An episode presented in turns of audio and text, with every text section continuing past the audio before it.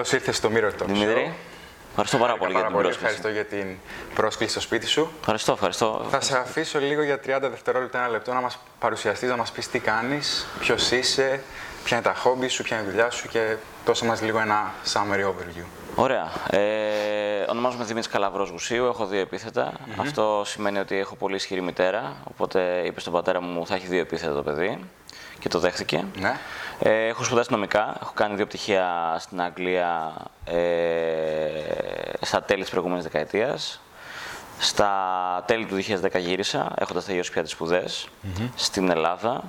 Είχα ξεκινήσει από το δύο χιλιάδες εννιά το TEDx Athens, που ήταν από τα πρώτα TEDx events σε όλο τον κόσμο. Από ε, τα πρώτα σε όλο τον κόσμο. δέκατη ένατη άδεια, mm-hmm. ε, που πήραμε τότε το Μάιο, πέντε Μαΐου ε, είναι τα γενέθλιά μας, mm-hmm. το δύο χιλιάδες εννιά. Mm-hmm. Και ασχολούμαι από τότε εθελοντικά, είμαστε στην δέκατη χρονιά mm-hmm. ε, και το, το main event μας φέτος είναι ε, στα τέλη Μαΐου. Ε, γύρισα εδώ λοιπόν, είχα ξεκινήσει από το εννιά το TEDx Athens. Mm-hmm. Ε, το δύο χιλιάδες δώδεκα ξεκίνησα μαζί με κάποιους καλούς φίλους ένα από τους πρώτους συνεργατικούς χώρους mm-hmm. ε, για startups, co-working spaces mm-hmm. τα λέγαμε από τότε, ε, το οποίο μετεξελίχθηκε στο foundation, found.ation mm-hmm. γράφεται. Ε, πλέον το Foundation κάνει ψηφιακό μετασχηματισμό. Είναι ένας οργανισμός ο οποίος παρέχει συμβουλευτικές υπηρεσίες σε πολύ μεγάλες εταιρείες και μεσαίες εταιρείες, οι οποίες κοιτούν να δουν με ποιο τρόπο οι νέες τεχνολογίες επηρεάζουν τον τρόπο με τον οποίο κάνουν τη δουλειά τους, τα προϊόντα τους, τις υπηρεσίες τους και τον τρόπο με τον οποίο mm-hmm. λειτουργούν στην, στην κοινωνία. Ε, το δύο χιλιάδες δεκαπέντε δεκαέξι ξεκινήσαμε λίγο πιο ξεκάθαρα να σκεφτόμαστε ποια είναι η εξέλιξη του βραχίωνα των startup accelerators που έκανε το Foundation, mm-hmm. γιατί έτσι ξεκινήσαμε, co-working, startup acceleration και μετά φέραμε το consulting mm-hmm. ε, σαν, σαν business line στο Foundation. Το δεκαπέντε δεκαέξι λοιπόν λέμε, α, ξέρεις τι μας λείπει, ε, επενδυτικός βραχίωνας μας λείπει. Να δώσουμε δηλαδή δυνατότητα στους επιχειρηματίες που στηρίζουμε μέσα από τα προγράμματα επιχειρηματικής επιτάχυνσης που τρέχουμε, ε, τα πρώτα πενήντα, εκατό, εκατόν πενήντα χιλιάδες ευρώ να πάνε λίγο παρακάτω, να χτίσουν ένα prototype, να δουν αν αυτά τα οποία σχεδιάζουν επί χάρτου και στο μυαλό τους βγάζουν νόημα. Ε, ξεκινήσαμε να χτίσουμε ένα πολύ μικρό επενδυτικό σχήμα. Η ιδέα ήταν έτσι, να μαζέψουμε κάποια χρήματα από φίλους και οικογένεια και τα δικά μας και να, να το επιχειρήσουμε. Ε, ξεκινώντας αυτή τη διαδικασία, ε, το Ευρωπαϊκό Ταμείο Επενδύσεων έρθει και μας είπε ότι θα ανακοινωθεί ένα πολύ μεγάλο ε, εργαλείο που λέγεται Equifund, που θα δημιουργήσει νέα funds που θα επενδύουν στη τεχνολογία. Ε, και ουσιαστικά αποφασίσαμε να Ε, κάνουμε ένα spin-off mm-hmm. μέσα από το Foundation, μια νέα ομάδα, η οποία θα έπαιρνε όλο το legacy και όλη την εμπειρία που είχαμε χτίσει εκείνα τα χρόνια και θα την πήγαινε ακόμα παρακάτω. Προέκυψε το Velocity Partners, ε, που είναι το τελευταίο ε, εγχείρημα και βασική μου δουλειά ε, σήμερα. Αφιερώνεις, είμαστε... πιστεύω, τον περισσότερο χρόνο σου εκεί αυτή τη στιγμή. Είναι ένα ογδόντα πέντε τοις εκατό του χρόνου μου είναι εκεί, ναι, ναι. ναι throughout the year. Και το, και το υπόλοιπο δεκαπέντε τοις εκατό είναι λίγο το έντεκα, είναι θελητικό. Ναι, ναι. Και στο, και στο Foundation. Και από ό,τι έχω ακούσει στη συνεντεύξη σου και γενικά που μιλήσαμε λίγο πριν, θέλετε να εστιάσετε στα tech-based ε, επιχειρήματα, ναι. entrepreneurs, γιατί το μέλλον είναι βασισμένο στην τεχνολογία. Ε, μιλούσαμε πριν λίγο για το Singularity, σου είπα ότι πήγα εγώ. Είχα ακούσει μια φανταστική ομιλία που έλεγε ότι στο μέλλον μπορείς να κάνεις innovation σε οποιοδήποτε τομέα, αρκεί να βρεις το digital twin σε οποιοδήποτε προϊόν έχεις. Για παράδειγμα, το Apple Watch πήρε το χρόνο και το έκανε digital. Το Fitbit πήρε την υγεία και το έκανε digital. Ε, Uber, transportation, digital. Οπότε, γιατί εσείς εστιάζετε στην τεχνολογία και πες μας λίγο παραπάνω πώς η τεχνολογία θα επηρεάσει το μέλλον. Συ, συμφωνώ με αυτό που λες. Είναι, είναι δεδομένο ότι η τεχνολογία και με τον τρόπο με τον οποίο έχει μπει στη ζωή μας την τελευταία δεκαετία με, με μεγαλύτερη αμισότητα, mm-hmm. δηλαδή μας περιβάλλει πολύ περισσότερη τεχνολογία την τελευταία δεκαετία mm-hmm. σε σχέση με αυτό που είχαμε στη ζωή μας το δύο χιλιάδες ή πιο πριν, mm-hmm. αυτό εννοώ.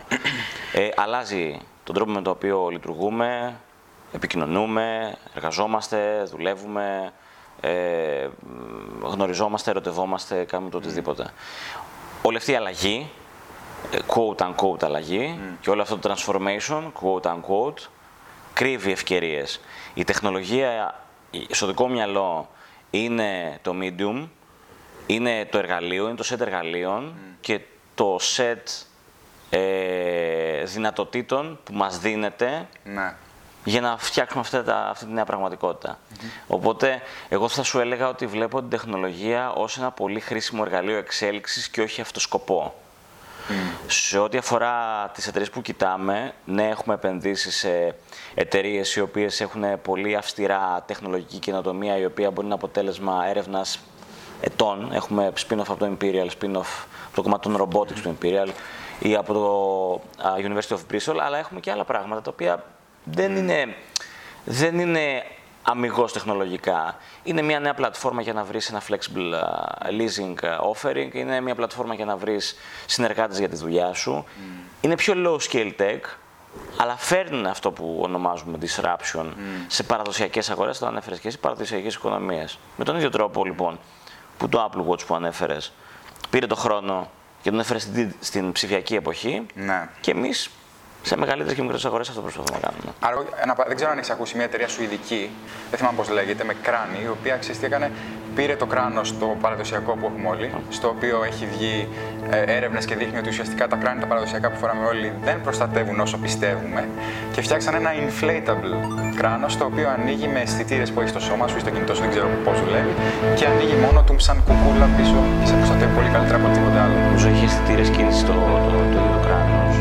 Και να το χωρίς στο Kickstarter ή αυτό ή κάποιο παρόμοιο project. Ναι, όλα αυτά είναι, είναι ακριβώς αυτό. Είναι η τεχνολογία, φέρνει εξυπνότερες λύσεις για να μας κάνει τη ζωή είτε καλύτερη, είτε ποιοτικότερη, ασφαλέστερη, mm. αποδοτικότερη. Mm.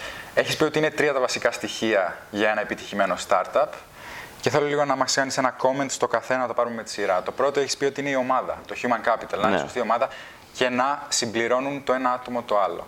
Μίλησα μας λίγο για αυτό πρώτα και θα συνεχίσουμε στα άλλα δύο. Ναι, πριν πεις τα άλλα δύο, γιατί δεν θυμάμαι τι έχω πει, οπότε ε, θα, θα με βοηθήσεις εννοείται, και θα, εννοείται, το, εννοείται. Θα, το, θα το βρούμε στην πορεία ποια είναι τα άλλα δύο. Εάν μπορούσα να σου πω τώρα τρία στοιχεία που κρίνουν κατά την άποψή μου την επιτυχία, είναι η ομάδα, η ομάδα και η ομάδα. Ωραία. Η ομάδα και η ομάδα. Ναι. Θα μιλήσουμε για τα άλλα δύο, να δούμε πού μπαίνουν. Αυτό ακριβώς. Ε, οπότε, σε σχέση με την ομάδα, γιατί είναι το α και το ω.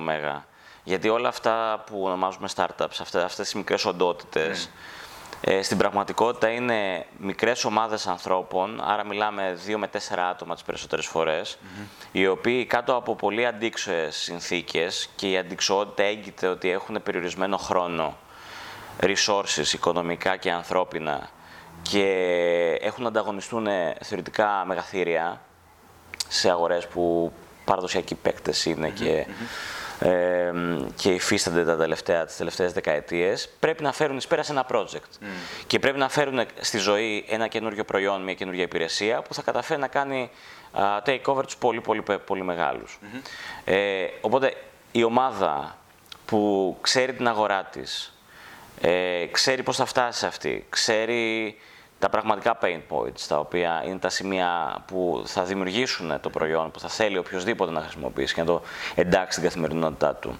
Η ομάδα η οποία είναι συμπληρωματική μεταξύ της, δηλαδή προφίλ τα οποία κάποιος φέρνει το στρατηγικό και το vision, κάποιος φέρνει το τεχνολογικό, την τεχνολογία και το πώς θα χτιστεί αυτό το πράγμα που λέμε. Πολλές φορές βλέπουμε το ένα χωρίς το άλλο, το business χωρίς το, το Δε... practical ή το practical χωρίς το business, ε? Ναι, δεν το οποίο δεν δουλεύει. Δεν, δεν πάει πολύ μακριά αυτό. Δεν πάει πολύ μακριά.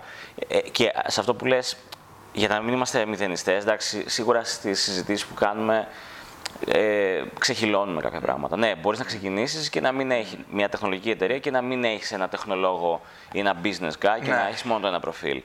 Αρκετά γρήγορα όμως, νομίζω. Ναι. Τον πρώτο χρόνο θα, θα δεις τα ανυπέρβλητα πραγματικά εμπόδια τα οποία θα έχεις στην υλοποίηση αυτού mm. που έχεις στο μυαλό σου ή θα έχεις τόσα πολλά, αυτό που, αυτό που ονομάζουμε unknown unknowns, πράγματα τα οποία δεν ξέρεις ότι δεν ξέρεις για αυτό που χτίζεις. Που θα καταλάβεις ότι, OK, μάλλον μου λείπει κάποιος. Mm.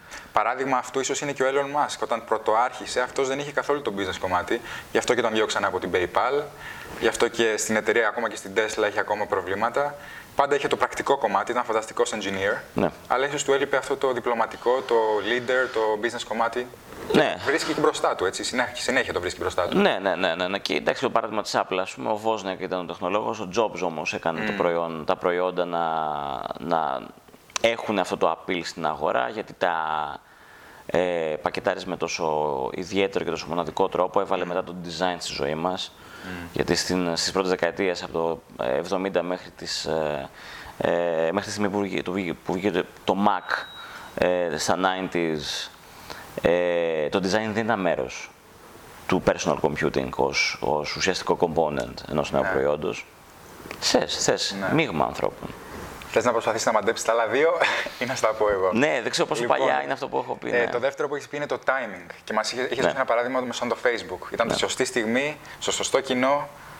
Εξήγησε μας λίγο περισσότερο. Ναι, αυτό, αυτό πάρα πολλές φορές το, το συζητάμε και αναρωτιόμαστε για, για ένα επενδυτικό πλάνο που έχουμε μπροστά μας. Ναι, είναι μια πάρα πολύ καλή ομάδα, έχει καταλάβει το, το πρόβλημα, έχει δυνατότητα να δημιουργήσει ένα prototype και να, να πάρουμε το, το πρώτο customer feedback, αλλά είναι ο χρόνος ο σωστός. Δηλαδή, πολλές φορές οι άνθρωποι οι οποίοι έχουν το όραμα και οι οποίοι ξέρουν μια αγορά, ε, είναι υπεραισιόδοξοι στο πόσο γρήγορα αυτή η αγορά που δεν θα έχει ίσως τα χαρακτηριστικά, την εμπειρία, τη γνώση που έχουν συγκεκριμένοι άνθρωποι, ε, θα είναι σε θέση να αναγνωρίσει και να αφομοιώσει τη συγκεκριμένη τεχνολογική λύση, το σημαίνω, τη συγκεκριμένη υπηρεσία που έχουν να τους προσφέρουν και να την κάνει κτήμα της, να τη βάλει στην πραγματικότητά της, όπως λέγαμε και πριν.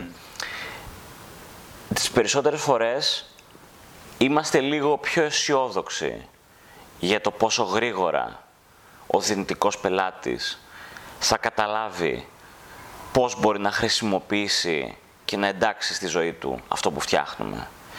Και πολλές φορές φτιάχνουμε κάτι καθ' εικόνα και καθ' ομοίωση της δικής μας ανάγκης, mm. που μπορεί να είναι εξαιρετικά, ένα αποτέλεσμα εξαιρετικά πολύπλοκης σκέψης. Γιατί προφανώς Σωστά. οι άνθρωποι αυτοί έχουν αφιερώσει εκατοντάδες ώρες να αναλύσουν ένα προ- πρόβλημα και τελικά φτιάχνουμε κάτι το οποίο είναι εξαιρετικά πολύπλοκο, πάρα πολλά features, απαντάει σε πολύ διαφορετικές ανάγκες σε, και σε πολλές διαφορετικές ανάγκες, αλλά δεν είναι τόσο ξεκάθαρο αυτό το ένα βασικό πράγμα που λύνει, που θα το φέρει μπροστά στον δυνητικό πελάτη και θα πει αυτό είναι, αυτό το ένα πράγμα που έψαχνα, αυτό είναι. Λοιπόν, ε, και το τρίτο, θα το πω και αυτό. Ε, Πόσο παλιά είναι η συνέντευξη παίρνουμε? δύο χιλιάδες δώδεκα πρέπει να είναι, δεν, ε, δεν έχουν περάσει οκτώ χρόνια. Αλλά βέβαια, σωστά. Δώσ' το μου αυτό. Λοιπόν, scalability. Ναι. Ένα προϊόν το οποίο δεν μπορεί ε, να μεγαλώσει σαν μια εταιρεία, sorry, που δεν μπορεί να μεγαλώσει σε άλλες χώρες, σε άλλα industries, σε άλλα κοινά, δύσκολο ναι. να πετύχει.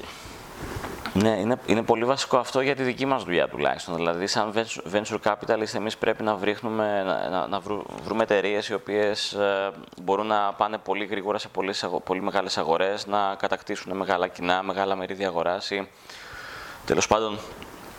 Να, μέσα σε λίγα χρόνια να δούμε ένα path το οποίο θα, καθα, θα καταστήσει αυτή την εταιρεία πιθανό στόχο μιας εξαγοράς. Τις περισσότερες φορές αυτό είναι όταν βλέπεις κάτι, ένα προϊόν το οποίο έχει πολύ γρήγορα ε, stickiness και μεγάλη ανάπτυξη πελατολογίου. Αν κοιτάς προϊόντα τα οποία απευθύνονται σε μια αγορά mm-hmm. και αν η σκέψη εδώ πέρα είναι... Θα το πάω μάλλον μισό βήμα πίσω. Υπάρχουν πάρα πολλοί άνθρωποι που βλέπουν στο εξωτερικό διάφορες υπηρεσίες, κυρίως στο κομμάτι των υπηρεσιών και το marketplace είναι αυτό, ε, όπου μια τεχνολογική λύση είναι μεσάζων, δηλαδή διασυνδέει κάποιον που έχει διαμέρισμα με κάποιον ταξιδιώτη, το Airbnb, ναι. ή έναν οδηγό ταξί με έναν δυνητικό πελάτη, το, το Uber ή το Beat στην Ελλάδα και πάει λέγοντας. Ε, βλέπουμε, βλέπουμε ωραίες ιδέες που έχουν πετύχει στο εξωτερικό και λέμε θα κάνω, θα κάνω το ελληνικό Airbnb. Ή θα κάνω το Airbnb για κατοικίδια, ή θα κάνω, μπορώ να πω και άλλα πράγματα, όπως μου βγαίνουν. Τις περισσότερες φορές, όταν έρχεσαι να χτίσεις ένα προϊόν το οποίο είναι ουσιαστικά copycat ε, μεγάλων επιτυχημένων πλατφορμών που έχουν ξεκινήσει εδώ και αρκετό διάστημα και έχουν αναπτυχθεί παγκόσμια, αυτοπεριορίζεσαι σε μια πολύ μικρή ε, αγορά όπως είναι η ελληνική. Mm. Αυτή είναι μια πραγματικότητα. Η άλλη πραγματικότητα είναι πολλές φορές φτιάχνουμε προϊόντα που ε, δεν μπορούν να βρούνε πραγματικά μεγάλο όγκο κοινού. Πόσοι άνθρωποι ενδιαφέρονται για το προϊόν X. Mm. Λοιπόν, ε, και ο τρόπος με τον οποίο προσπαθείς να αποδομήσεις αυτή την απλή ερώτηση είναι πολύ πιο πολύπλοκος από αυτό που φανταζόμαστε τις περισσότερες φορές. Είναι λοιπόν ένα κομμάτι του πόσοι άνθρωποι αυτή τη στιγμή και τους επόμενους έξι ή εννιά μήνες θα είχαν τη διάθεση να δοκιμάσουν και να επαναλάβουν ξανά και ξανά τη δοκιμή και τη χρήση ενός προϊόντος. Και είναι ένα δεύτερο ερώτημα κατά πόσο αυτό το πράγμα εκθετικά, αυτή η ανάγκη, αυτό το προϊόν έρχεται να...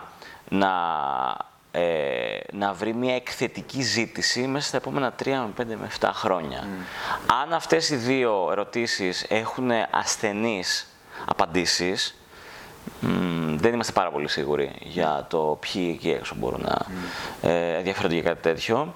Δεν είναι μια καλή αρχή. Τώρα, βέβαια, σε κάθε μία από αυτές τις ερωτήσεις που κάνουμε και σε αυτές τις συζητήσεις που κάνουμε όλοι μας και με τους φίλους μας, δίνουμε απαντήσεις οι οποίες Ε, δεν ξέρω αν το βλέπεις και εσύ από τις δικές μου απαντήσεις σήμερα. Είναι λίγο κάθετες. Ξέρεις, αν αυτό είναι, δεν... στο, είναι στο ανθρώπινο όν αυτό, ή ναι. μαύρο ή άσπρο. Ναι, ναι, ναι. Υπάρχει το γκρι. Δηλαδή, το Airbnb ξεκίνησε όντως ε, στο Σαν Φρανσίσκο όταν, όταν οι τρεις ιδρυτές του είχαν ένα μικρό ε, ε, apartment εκεί πέρα, είχαν ένα κρεβάτι, νομίζω, έναν ναι, καναπέ ναι, και ήταν σε φάση ακούσει. Θέλω να βγάλω κάποιο έξτρα εισόδημα, είναι ακριβά τα... Ε, νίκια στο Σαν Φρανσίσκο, οπότε... Το οποίο άρχισε ουσιαστικά από προσωπικό πρόβλημα. Ναι. Ίσως πολλές φορές ξεχνάμε ή δεν μπορούμε να σκεφτούμε αν αυτό το προσωπικό πρόβλημα είναι πράγματι ένα πρόβλημα που το έχουν και άλλοι εκατομμύρια, άλλοι χίλιοι, άλλοι ναι. δεν ξέρω και εγώ τι. Και, και, και μετά είναι πού βρίσκεσαι όταν ξεκινάς αυτό το πρόβλημα. Δηλαδή μια εταιρεία η οποία ξεκινάει από το Σαν Φρανσίσκο που έχει το, την κοινότητα του... του βι σι σε αυτό το υπερανεπτυγμένο επίπεδο που υπάρχει, mm-hmm. που έχει μια πολύ μεγάλη κοινότητα με αυτό που ονομάζουμε πρώτους χρήστες, early adopters, mm-hmm. που είναι διατεθειμένοι να δοκιμάσουν οτιδήποτε νέο, φρέσκο, διαφορετικό υπάρχει εκεί έξω. Ναι, βγάζει νόημα. Βγάζει νόημα να ξεκινήσει από εκεί. Θα ήταν λιγότερο πιθανό να ξεκινήσει το Airbnb από την Ελλάδα, όχι επειδή είμαστε διαφορετικοί τύπου άνθρωποι ή περισσότερο έξυπνοι ή λιγότερο έξυπνοι ή έχουμε πρόβλημα να μπαίνει ο κόσμος στα σπίτια μας, γιατί τελικά δεν έχουμε και αυτό φαίνεται από το γεγονός ότι το έχουμε αγκαλιάσει. Αλλά δεν θα ήταν πολύ εύκολο να βρεις τους πρώτους χρήστες, τους πρώτους χίλιους χρήστες και να χτίσεις ένα trust με τους πρώτους χίλιους χρήστες από την Ελλάδα να ανοίξουν τα σπίτια τους. Τώρα μιλάω για μια εποχή το δύο χιλιάδες δέκα να ξεκινήσει το Airbnb στην Ελλάδα, όχι το δύο χιλιάδες είκοσι να ξεκινήσει το Airbnb στην Ελλάδα και να έχουμε στο μυαλό μας ότι υπάρχουν παγκόσμιες πετυχημένες συνθήκες που έχουν ανοίξει αυτή την αγορά και υπάρχουν παγκόσμιες αντίστοιχες λύσεις mm-hmm. με τη συγκεκριμένη αγορά. Mm-hmm. Μιλάω λοιπόν για το χρόνο. Και για το χρόνο, για το χρόνο και τον τόπο μάλλον που, που ξεκινάς ναι. κάτι. Πολλές φορές βέβαια το scalability κάποια στιγμή φτάνει στο επίπεδο όπου στοπάρει το innovation. Όταν μια εταιρεία γίνεται πολύ μεγάλη, το έχουμε δει ξανά και ξανά, σίγουρα το έχεις δει και εσύ, δεν υπάρχει χώρος και πολλές φορές θέληση για innovation, γιατί δεν υπάρχει frustration anymore. Οπότε, πώς βρίσκουμε αυτό το ενδιάμεσο, δηλαδή μια εταιρεία που από τη μία μεριά είναι scalable και μπορεί να φτάσει να γίνει παγκόσμια, παγκόσμιο brand, πώς συνεχίζει να κάνει innovate και αν μπορείς να μας δώσεις ένα παράδειγμα μιας εταιρείας, είτε ελληνική είτε international, που κάνεις admire και το έχει καταφέρει αυτό. Ε, μιλάμε για startups ή μιλάμε για πολύ μεγάλες εταιρείες παραδοσιακές που καινοτομούν. Ε... Ε, μιλάμε για ένα startup που κατάφερε να φτάσει στο επίπεδο corporation. Ναι, το Beat είναι νομίζω ένα τέτοιο παράδειγμα. Ναι, δεν είναι. Δηλαδή ξεκίνησε πριν από δέκα χρόνια, ξεκίνησε χρονικά παράλληλα, νομίζω ίσως ένα χρόνο μετά το Uber. Mm-hmm. Ε, Μπήκε στην αγορά της Ρουμανίας, πήγε Γαλλία, πήγε Νορβηγία. Ε, η μεγάλη επιτυχία όμως ήρθε σε, σε σχέση με την αγορά και σε σχέση με το, με το κομμάτι της αποδοχής από το κοινό στο, στη Λατινική Αμε, Αμερική με το Περού. Mm. Και τελικά έχτισε μια τεχνολογία που εγώ θεωρώ ότι ακόμα και σήμερα η τεχνολογία, η τεχνολογική βάση ε, και το τεχνολογικό της προϊόν ήταν ο λόγος για τον οποίο ήρθε και το ψώνισε το MyTaxi και η Daimler, ε, όπου κατάφερε μια ελληνική ομάδα, τρεις άνθρωποι, δύο, δύο Έλληνες, δύο-τρεις Έλληνες πριν από δέκα χρόνια, αυτή τη στιγμή είναι μέρος ενός πολύ πολύ μεγάλου group, ε, να έχουν την τεχνολογία τους να τη βλέπουν σε εκατοντάδες χώρες σε όλο τον ναι. κόσμο και να είναι πλέον μια, ένα κανονικό corporate. Mm. Έχει startup mentality, αλλά στα μεγέθη που είναι, που νομίζω είναι τριακόσιοι άνθρωποι μόνο στην Ελλάδα, ναι. είναι ένα corporate. Θα σου πω την προσωπική μου άποψη τώρα, επειδή μου είπες πριν ότι δεν έχετε κάνει invest in Beat, οπότε... Όχι, δε, δεν είχα φαν τότε, θέλω να πω. Και... Εντάξει. Ναι. Ε, νιώθω ότι από τότε αγοράστηκε η Beat, όπως είπες και εσύ, από την Daimler και τη MyTaxi. Ναι. Σαν χρήστης της Beat, το βλέπω και μπροστά μου, σε αυτό που είπα πριν, ότι ε, ίσως έχουν αρχίσει και χάνουν λίγο το efficiency που είχαν όταν πρωτοαρχίσανε. Έχουν αρχίσει και χάνουν το efficiency, λίγο το innovation, λίγο το, το, αυτό το something special. Πώς μπορεί να το κρατήσει μια τέτοια εταιρεία που μεγαλώνει, που αγοράζεται, που γίνεται παγκόσμια. Και έχω και ένα παράδειγμα να μοιραστώ μαζί σου, την ναι. Amazon. Ας πούμε, εγώ είμαι ένας άνθρωπος και σίγουρα και εσύ και σίγουρα πολλά, πολλά άτομα που θαυμάζουν την Amazon. Mm-hmm. Είχα διαβάσει ένα βιβλίο όπου εξηγούσε πώς η Amazon καταφέρει να κάνει innovate σε τόσο τεράστιο scale. Και ο Bezos αυτό που έχει κάνει ε, είναι ότι έχει γράψει ένα, ένα regulation στην εταιρεία όπου όποιος manager ακούσει κάποια ιδέα από έναν εργαζόμενο, είτε του αρέσει είτε δεν του αρέσει, πρέπει να γράψει ένα κείμενο το οποίο θα, postari, θα γίνει posted στο Facebook ή οπουδήποτε group Facebook της εταιρείας, που να λέει για ποιο λόγο του άρεσε ή δεν του άρεσε η ιδέα. Έτσι, αν αυτή η ιδέα δεν περάσει πιο πάνω, στον Bezos ας πούμε, όλοι θα ξέρουν ότι ο τάδε manager την έκοψε. Την έκοψε. Και με αυτόν τον τρόπο δεν κόβονται πια πολλές ιδέες. Οι περισσότερες ανεβαίνουν πάνω και οι περισσότερες είναι και καλές. Ναι, ε, εντάξει, είναι, νομίζω ότι είναι billion dollar question, με ποιο τρόπο τελικά ναι. συνεχίζεις να καινοτομείς όταν πια είσαι μετά από ένα σημείο και επίπεδο established εταιρείας στον ναι. χώρο σου. Ε, φαντάζομαι ότι θα γυρίσω σε αυτό που είπα πριν, στους ανθρώπους γυρίζουν όλα αυτά. Ε, οι εταιρείες σταματούν να καινοτομούν γιατί οι καλοί τους άνθρωποι μετά από ένα σημείο φεύγουν ή πια δεν είναι το ίδιο incentivized οι ίδιοι για να συνεχίσουν στους ίδιους ρυθμούς, να πιέζουν τους εαυτούς και τις ομάδες τους, να παράγουν νέες ιδέες και υπάρχει με έναν τρόπο έτσι ένας εφησυχασμός. Mm. Ο εφησυχασμός του πρώτου, ο εφησυχασμός του νικητή. Mm-hmm. Νομίζω ότι η Amazon δεν έχει αυτόν τον εφησυχασμό και προφανώς, όπως λες, αυτό ξεκινάει από την κεφάλι. Mm. Αλλά όλοι ε, οι, οι βασικοί, νομίζω, παίκτες στην Amazon είναι well incentivized. Σωστά. Και η Amazon έχει βάλει ένα πολύ μεγάλο στοίχημα εδώ και δέκα χρόνια που είναι το cloud computing. Που το πίστεψε. Το οποίο cloud computing βγήκε από αυτό το σύστημα που σου είπα πριν. Ήταν ένας εργαζόμενος, yeah. ο οποίος το πρότεινε και πέρασε, γιατί αυτός ο manager ε, δεν έγραψε. Έχει βγει, δηλαδή, μπορείς να το βρεις στο Google. Είναι η ιστορία πώς βγήκε το cloud computing. Και το πίστεψαν όλοι. Έτσι. Και πήγε παρακάτω και τους βγήκε. Yeah. Ε, προφανώς όμως και πολλά άλλα project τα οποία έχουν επιχειρήσει δεν τους έχουν βγει. Είναι μέρος της διαδικασίας. Εννοείται. Λοιπόν, διάβασα το. Κάνετε κάθε χρόνο στην εταιρεία σας μέσω της Velocity του Foundation ένα summary κάθε έτους πώς πάει η επιχειρηματικότητα στην ναι. Ελλάδα, σωστά. Αυτό είναι το ετήσιο report Startups in Greece λέγεται. Okay. Το κάνει το Foundation μαζί με το ι άι τι Digital, mm-hmm. Ευρωπαϊκός Οργανισμός για την Καινοτομία και την Τεχνολογία mm. της Κομισιόν, και data είναι από το Velocity. Οπότε... Ωραία. Ε, διάβασα κάτι συγκεκριμένο το οποίο με ψιλοσόκαρε. Στο Innovation Capability η Ελλάδα δεν τα πάει και πολύ καλά. σαράντα επτά τοις εκατό αν θυμάμαι καλά.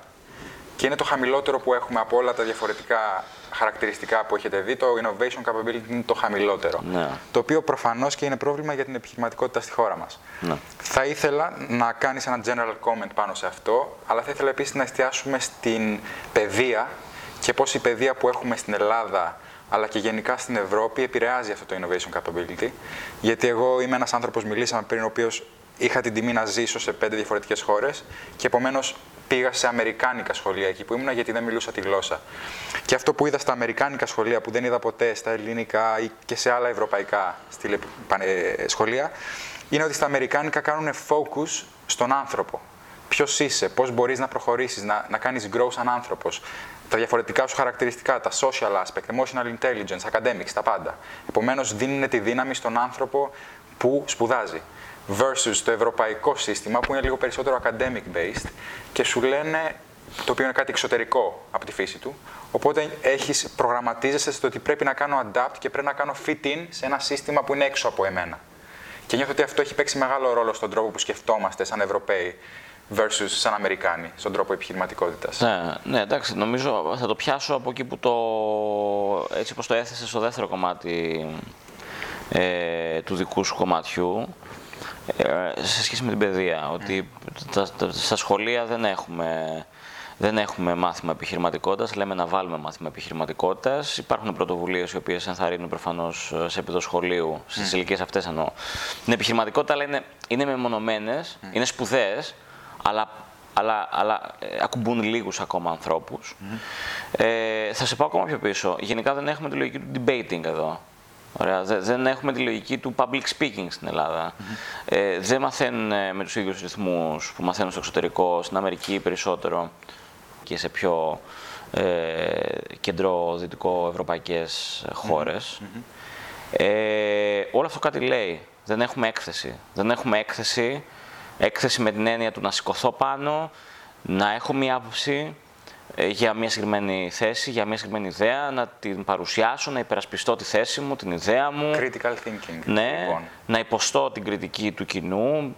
Είναι μια αντίθετη άποψη, ένας πελάτης ή ναι. το, το οτιδήποτε. Και όλο αυτό σιγά σιγά να, ε, να χτίσει ε, προσωπικότητες και ανθρώπους οι οποίοι θα επιχειρήσουν. Η ουσία της επιχειρηματικότητας είναι ότι επιχειρώ, όχι ότι πετυχαίνω. Ε, άρα στη φύση της κρύβει και την αποτυχία, κρύβει και το criticism, κρύβει πάρα πολλά πράγματα. Ε, προφανώς στην Ελλάδα, προφανώς στη χώρα μας έχουμε, έχουμε ξεκινήσει ιδιω, ιδιωτικές πρωτοβουλίες αυτή τη στιγμή σε σχέση με το ε, νεανική επιχειρηματικότητα. Είναι σπουδαίες πρωτοβουλίες, mm-hmm. χρειάζονται υποστήριξη και ενθάρρυνση από όλους μας. Αλλά δυστυχώς ακόμα αυτή τη στιγμή έχουν πολύ μικρό αποτύπωμα. Mm. Δεν είναι κάτι το οποίο είναι σε κάθε σχολείο ε, και σε όλα τα σημεία της χώρας. Δεν είναι κάτι το οποίο είναι μέσα στην ημερήσια ή στην εβδομαδία ε, διάταξη mm. συζήτησης mm. που έχουν οι μαθητές με τους δασκάλους τους, με τους καθηγητές τους, που έχουν οι καθηγητές μεταξύ τους. Πώς θα κάνουμε τα παιδιά να σκεφτούν λίγο διαφορετικά, θα τους βάλουμε να κάνουν ένα. Ναι. Λίγο πιο challenging. Σου πω μια, μια έτσι λίγο αστεία ιστορία, προσωπική ιστορία, προσωπική εμπειρία μου.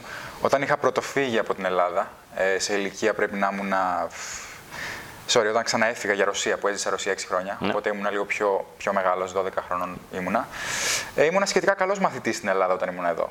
Και στην ιστορία γενικά ήταν κάτι που μου άρεσε. Μου άρεσε η ιστορία, μου άρεσε να μαθαίνω για τη χώρα μου, μου άρεσε να μαθαίνω για, για, τα, για τους αρχαίους, για τα πάντα.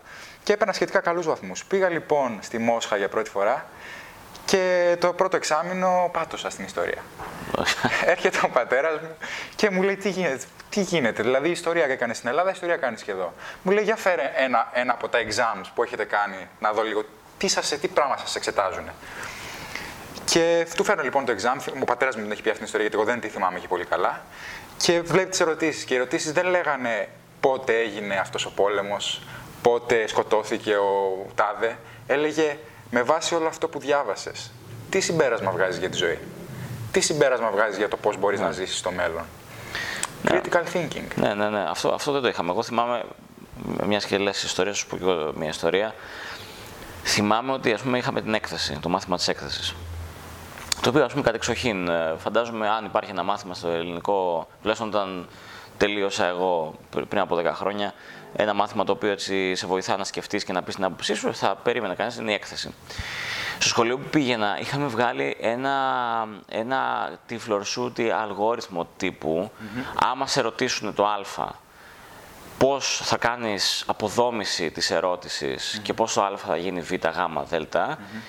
και με ποιο τρόπο θα μπορέσεις να απαντήσεις δομημένα μεν, αλλά λίγο, λίγο, λίγο αυτοματοποιημένα, mm. στην ερώτηση του θέματος. Και σκεφτόμουν λοιπόν, ήμουν δεκαέξι δεκαεπτά χρονών, σκεφτόμουν και έλεγα άρα εδώ τι λέμε τώρα, δηλαδή μας μαθαίνουνε να ψιλοαναλύουμε και να, να τυποποιούμε το πιο δημιουργικό μάθημα που έχουμε αυτή τη στιγμή στο σχολείο, που είναι η έκθεση. Νομίζω επί της ουσίας είναι ένα πολύ μεγάλο πρόβλημα στο ελληνικό εκπαιδευτικό σύστημα αυτό, mm. ότι μαθαίνεις πάρα πολλά πράγματα αρκετά εκ των οποίων σου είναι αχρίαστα στην πορεία της ζωής σου και μαθαίνεις πάρα πολύ λίγα πράγματα, όπως λες, για τον εαυτό σου και εξελίσσεις πολύ, σε πολύ, πολύ μικρότερο βαθμό από ότι άλλα εκπαιδευτικά συστήματα mm. τον εαυτό σου και την κριτική σου ικανότητα ναι. και να βγεις χρήσιμος πολίτης και άνθρωπος ναι. στα δεκαοκτώ δεκαεννιά σου. Ναι. Πιστεύω το, το difference point είναι απλά να, το, η παιδεία πρέπει να σε μεγαλώνει με βάση το ότι έχω εγώ τη δύναμη να χτίσω τη ζωή μου, να επιχειρήσω, να πάρω το ρίσκο, να κάνω το ένα, να κάνω το άλλο, versus το έχει το σύστημα. Το, έχουν, το έχει το ακαδημαϊκό σύστημα, ή το έχει το πολιτικό σύστημα, ή το έχει οτιδήποτε. Γιατί μετά εκεί δεν νιώθεις ότι πραγματικά έχεις τη ζωή στα χέρια σου. Και για εμένα αυτό. Επιχειρηματικότητα είναι έχω τη ζωή στα χέρια μου. Αυτό ουσιαστικά σημαίνει επιχειρηματικότητα. Για ένα πρόσωπο και για έναν λαό ολόκληρο, μια κουλτούρα ολόκληρη. Αυτό ακριβώς. Ε, τώρα να πάρω λίγο το πρώτο που είπες, να, αυτό το να βάλουμε μαθήματα επιχειρηματικότητας στα σχολεία. Πιστεύεις ότι αυτό είναι κάτι το οποίο, θα, το οποίο αρκεί γενικά σε, σαν χώρα, σαν Ελλάδα, γιατί ίσως νιώθω ότι υπάρχει και ένα πρόβλημα στην κουλτούρα, στο ότι δεν έχουμε μεγαλώσει με τον τρόπο ότι θέλω να χτίσω κάτι παραπάνω από αυτό που έχω ή ότι θέλω να χτίσω κάτι για να βοηθήσω την κοινωνία με κάποιον τρόπο. Mm. Δεν λέω ότι δεν υπάρχει. Είμαστε mm. πολύ καλόψυχοι σαν Έλληνες, αλλά ίσως δεν έχουμε μεγαλώσει με αυτόν τον προγραμματισμό που τον έχουν λίγο περισσότερο οι Αμερικάνοι, to contribute to society. Ναι. Ε, στο, στο πρώτο κομμάτι, ε, αν είναι αρκετό να μπει επιχειρηματικό τα σχολεία, όχι από μόνο του, δεν είναι αρκετό, αλλά κάπου κάπου πρέπει να ξεκινήσουμε για να, να, να, να προετοιμάσουμε τις επόμενες γενιές και να δούμε σε δεκαπέντε χρόνια ε, πιθανώς ακόμα περισσότερους νέους ανθρώπους οι οποίοι δεν θα κοιτάνε, ε, δεν θα έχουν στο μυαλό τους να ακολουθήσουν μια καριέρα σε μια established εταιρεία ή να, ε, να ασχοληθούν στο, στο, με το δημόσιο. Νομίζω έτσι, έτσι και λόγω πραγματικότητας έχει ατονίσει αυτό το αφήγημα τα τελευταία δέκα χρόνια στη χώρα μας, αλλά να ξεκινήσουν κάτι δικό τους. Είναι μια αρχή, είναι μια καλή αρχή mm. που είναι αναγκαίο να γίνει. Τώρα, το δεύτερο σκέλος α, της ερώτησης είναι μια πολύ πολύ μεγάλη συζήτηση. Εγώ πιστεύω ότι σε επίπεδο κοινωνικής συνοχής η, η Ελλάδα στο σύνολό της και χωρίς να κοιτώ απαραίτητα δείκτες, ε, έχει πιο έντονη κοινωνική συνοχή από την α, Αμερική, για παράδειγμα. Και στην Αμερική δεν θα έπαιρνα μόνο ε, τα, έτσι, τις πιο οικονομικά εύπορες πολιτείες. Θα έβαζα και το Midwest στη συζήτηση. Που εκεί αλλάζει η συζήτηση. Που αλλάζει, ναι, ναι. ναι. Γιατί προφανώς ο μέσος όρος της χώρας επηρεάζεται από το σύνολο Σωστά. Ε, των πολιτιών και, και το σύνολο του πληθυσμού. Θεωρώ ότι οι Έλληνες είμαστε. Έχουμε, έχουμε καλά στοιχεία και έχουμε, έχουμε μια καλή κοινωνική συνοχή. Ο πατέρας μου έλεγε ότι δεν, ξέρουμε, δεν ξέρω κατά πόσο η κοινωνική συνοχή έρχεται de facto και με την κοινωνική ενσυναίσθηση, mm. ένα social empathy. Mm. Δηλαδή, να μην πετάξω ε, το σκουπιδάκι κάτω, γιατί δεν θα το μαζέψει κάποιος άλλος και αυτό το σκουπιδάκι μάλλον θα μείνει εκεί για πάντα ε, ή για τα επόμενα τριάντα χρόνια. Ε, ή να μην κλείσω μια θέση ή μια ράμπα ε, ανθρώπου, ε, ανθρώπων με αναπηρία με το αυτοκίνητό μου, γιατί προφανώς θα δημιουργήσω ένα πρόβλημα στον άνθρωπό μου. Α, αυτό, σε αυτό το κομμάτι νομίζω ότι υπάρχουν, υπάρχει χώρος για εξέλιξη και για mm-hmm. ε, να γίνουμε καλύτεροι όλοι, σαν mm-hmm. πολίτες. Ε, τώρα, επί, επί της ουσίας, νομίζω ότι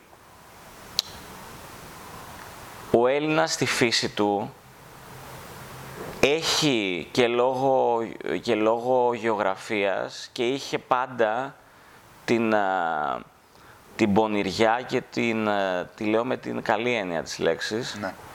και την, ε, την πώληση. Δηλαδή πάντα πουλούσαμε. Ήμασταν ένα έθνος εμπόρων. Πρέπει νομίζω να γίνουμε έθνος παραγωγών και εμπόρων. Πρέπει να παράξουμε πράγματα. Τα τελευταία... Πολύ σωστό αυτό που λες. Τις τελευταίες δεκαετίες δεν παράγουμε. Ουσιαστικά να μην πουλάμε μόνο αυτά που έχουμε. Να μην παράγουμε αυτά τα οποία μας φέρνουν. Ναι. Γιατί εισάγουμε προϊόντα, ναι. τα πουλάμε εδώ. Ναι. Φτιάχνουμε κάπου αλλού προϊόντα, ναι. τα πουλάμε εδώ. Ή ακόμα και να πάρουμε το παράδειγμα του τουρισμού. Δηλαδή έχουμε μια πανέμορφη χώρα, την οποία, ξέρεις, μπορούμε να την κάνουμε ακόμα πιο όμορφη, να δημιουργήσουμε πράγματα παραπάνω από αυτό που μας έχει δώσει η φύση. Και έχουμε δει έθνη σαν πόλη, σαν το Ντουμπάι, που ήταν έρημος και έχει γίνει ακριβώς το αντίθετο. Άρα είμαστε καλοί πολιτές, αλλά αυτό που λες είναι να παράγουμε και κάτι παραπάνω εμείς, το οποίο να μπορούμε να πουλήσουμε. Αυτό ακριβώς. είναι το σκέλος που μας λείπει. Ακριβώς. Και νομίζω ότι μέσα στα χρόνια της κρίσης είχε αναδειχθεί ότι η παραγωγική δυνατότητα της χώρας, η τεχνολογική, η παραγωγική, η προϊοντική, δεν μιλάω για ε, τον πρωτοβυγενή ε, τομέα μόνο λοιπόν, μιλάω και για τις νέες τεχνολογίες, μιλάω και για τα νέα προϊόντα, νέες υπηρεσίες, ε, είναι σε χαμηλά επίπεδα. Είναι σε χαμηλά επίπεδα. Αυτό πρέπει να αλλάξει. Αυτό δεν έχει αλλάξει ακόμα. Mm. Η αίσθησή μου είναι ότι χρειάζεται χρόνος για να αλλάξει. Mm. Γιατί τέτοιου τύπου τεκτονικές αλλαγές είναι γενεακές, απαιτούνται γενεακές Ε, επεμβάσεις. Θα σου έλεγα λοιπόν σε δέκα με δεκαπέντε χρόνια θα δούμε πιθανώς η Ελλάδα να είναι πλέον και χώρα, έθνος, ε, παραγωγών Και επαναλαμβάνω, δεν μιλάω για την πρωτογενή ή τη μεταποίηση. Αυτά τα έχουμε. Mm. Μπορούμε να τα κάνουμε καλύτερα. Mm. Μιλάω και για όλα τα υπόλοιπα. Okay. Ε, λοιπόν, διάβασα λίγο για τη Velocity ναι. ε, και για τα investments που κάνετε. Ναι. Και από ό,τι καταλαβαίνω, ο νούμερο ένα λόγος που δεν προχωράτε σε κάποιο investment είναι because it does not fit the investment thesis. Ναι. Τι σημαίνει για εσένα ένα καλό investment και ποια κριτήρια, χαρακτηριστικά πρέπει να έχει για να προχωρήσετε να συνεργαστείτε με την τάδε εταιρεία startup και για το τάδε προϊόν, ας πούμε? Ναι, νομίζω είναι, είναι λίγο πολύ αυτά που είπαμε και πριν. Mm, τα προηγούμενα. Ε, είναι, είναι η ομάδα. Mm. Είπαμε πόσο σπουδαία είναι η ομάδα, οπότε δεν θα... Περισσότερο για το προϊόν ρωτάω. Άρα όχι για τη startup, για το προϊόν που έχουν. Για το κομμάτι... ας, ας, ας κάνουμε assume ότι υπάρχει ήδη αυτό το προϊόν και δεν είναι σε στάδιο ιδέας. Ναι. Όταν κοιτάτε το προϊόν, τι πρέπει να έχει? Θέλουμε να δούμε ένα πολύ μεγάλο opportunity. Ε, θέλουμε να δούμε κάτι το οποίο με τα δικά μας χρήματα σε δώδεκα με δεκαοκτώ μήνες θα μπορέσει να έχει φέρει ένα αποτέλεσμα το οποίο θα έχει, κάνει, ε, θα έχει μειώσει το ρίσκο mm. του επόμενου επενδυτή, γιατί αυτός είναι ο στόχος, να μπει ένας επόμενος επενδυτής σε μια μεγαλύτερη αποτίμηση, δύο με τρεις φορές στην αποτίμηση που δίνουμε εμείς στο γύρο αυτό, mm-hmm. να βάλει τα δικά του λεφτά και να πάει ακόμα παρακάτω. Θέλουμε να δούμε ένα potential σε πέντε με επτά χρόνια από τη στιγμή που κάνουμε μια επένδυση μέσω σταθμικά, ε, να έχουμε φτιάξει κάτι, να έχει φτιαχτεί μια εταιρεία η οποία έχει, έχει τα σημεία αυτά τα οποία θα δει ένας πολύ μεγάλος παίκτης και θα την εξαγοράσει. Mm. Και θέλουμε να δούμε και μία αναδυόμενη αγορά, έτσι. Δηλαδή mm. θέλουμε να δούμε ότι όλο αυτό το αφήγημα ε, πηγαίνει πλάι με μία παγκόσμια ανάγκη, παγκόσμια αγορά, mm. η οποία τα επόμενα λοιπόν χρόνια, στο εύρος το χρονικό που έδωσα, θα γίνει εκθετικά μεγαλύτερη από αυτό που είναι σήμερα.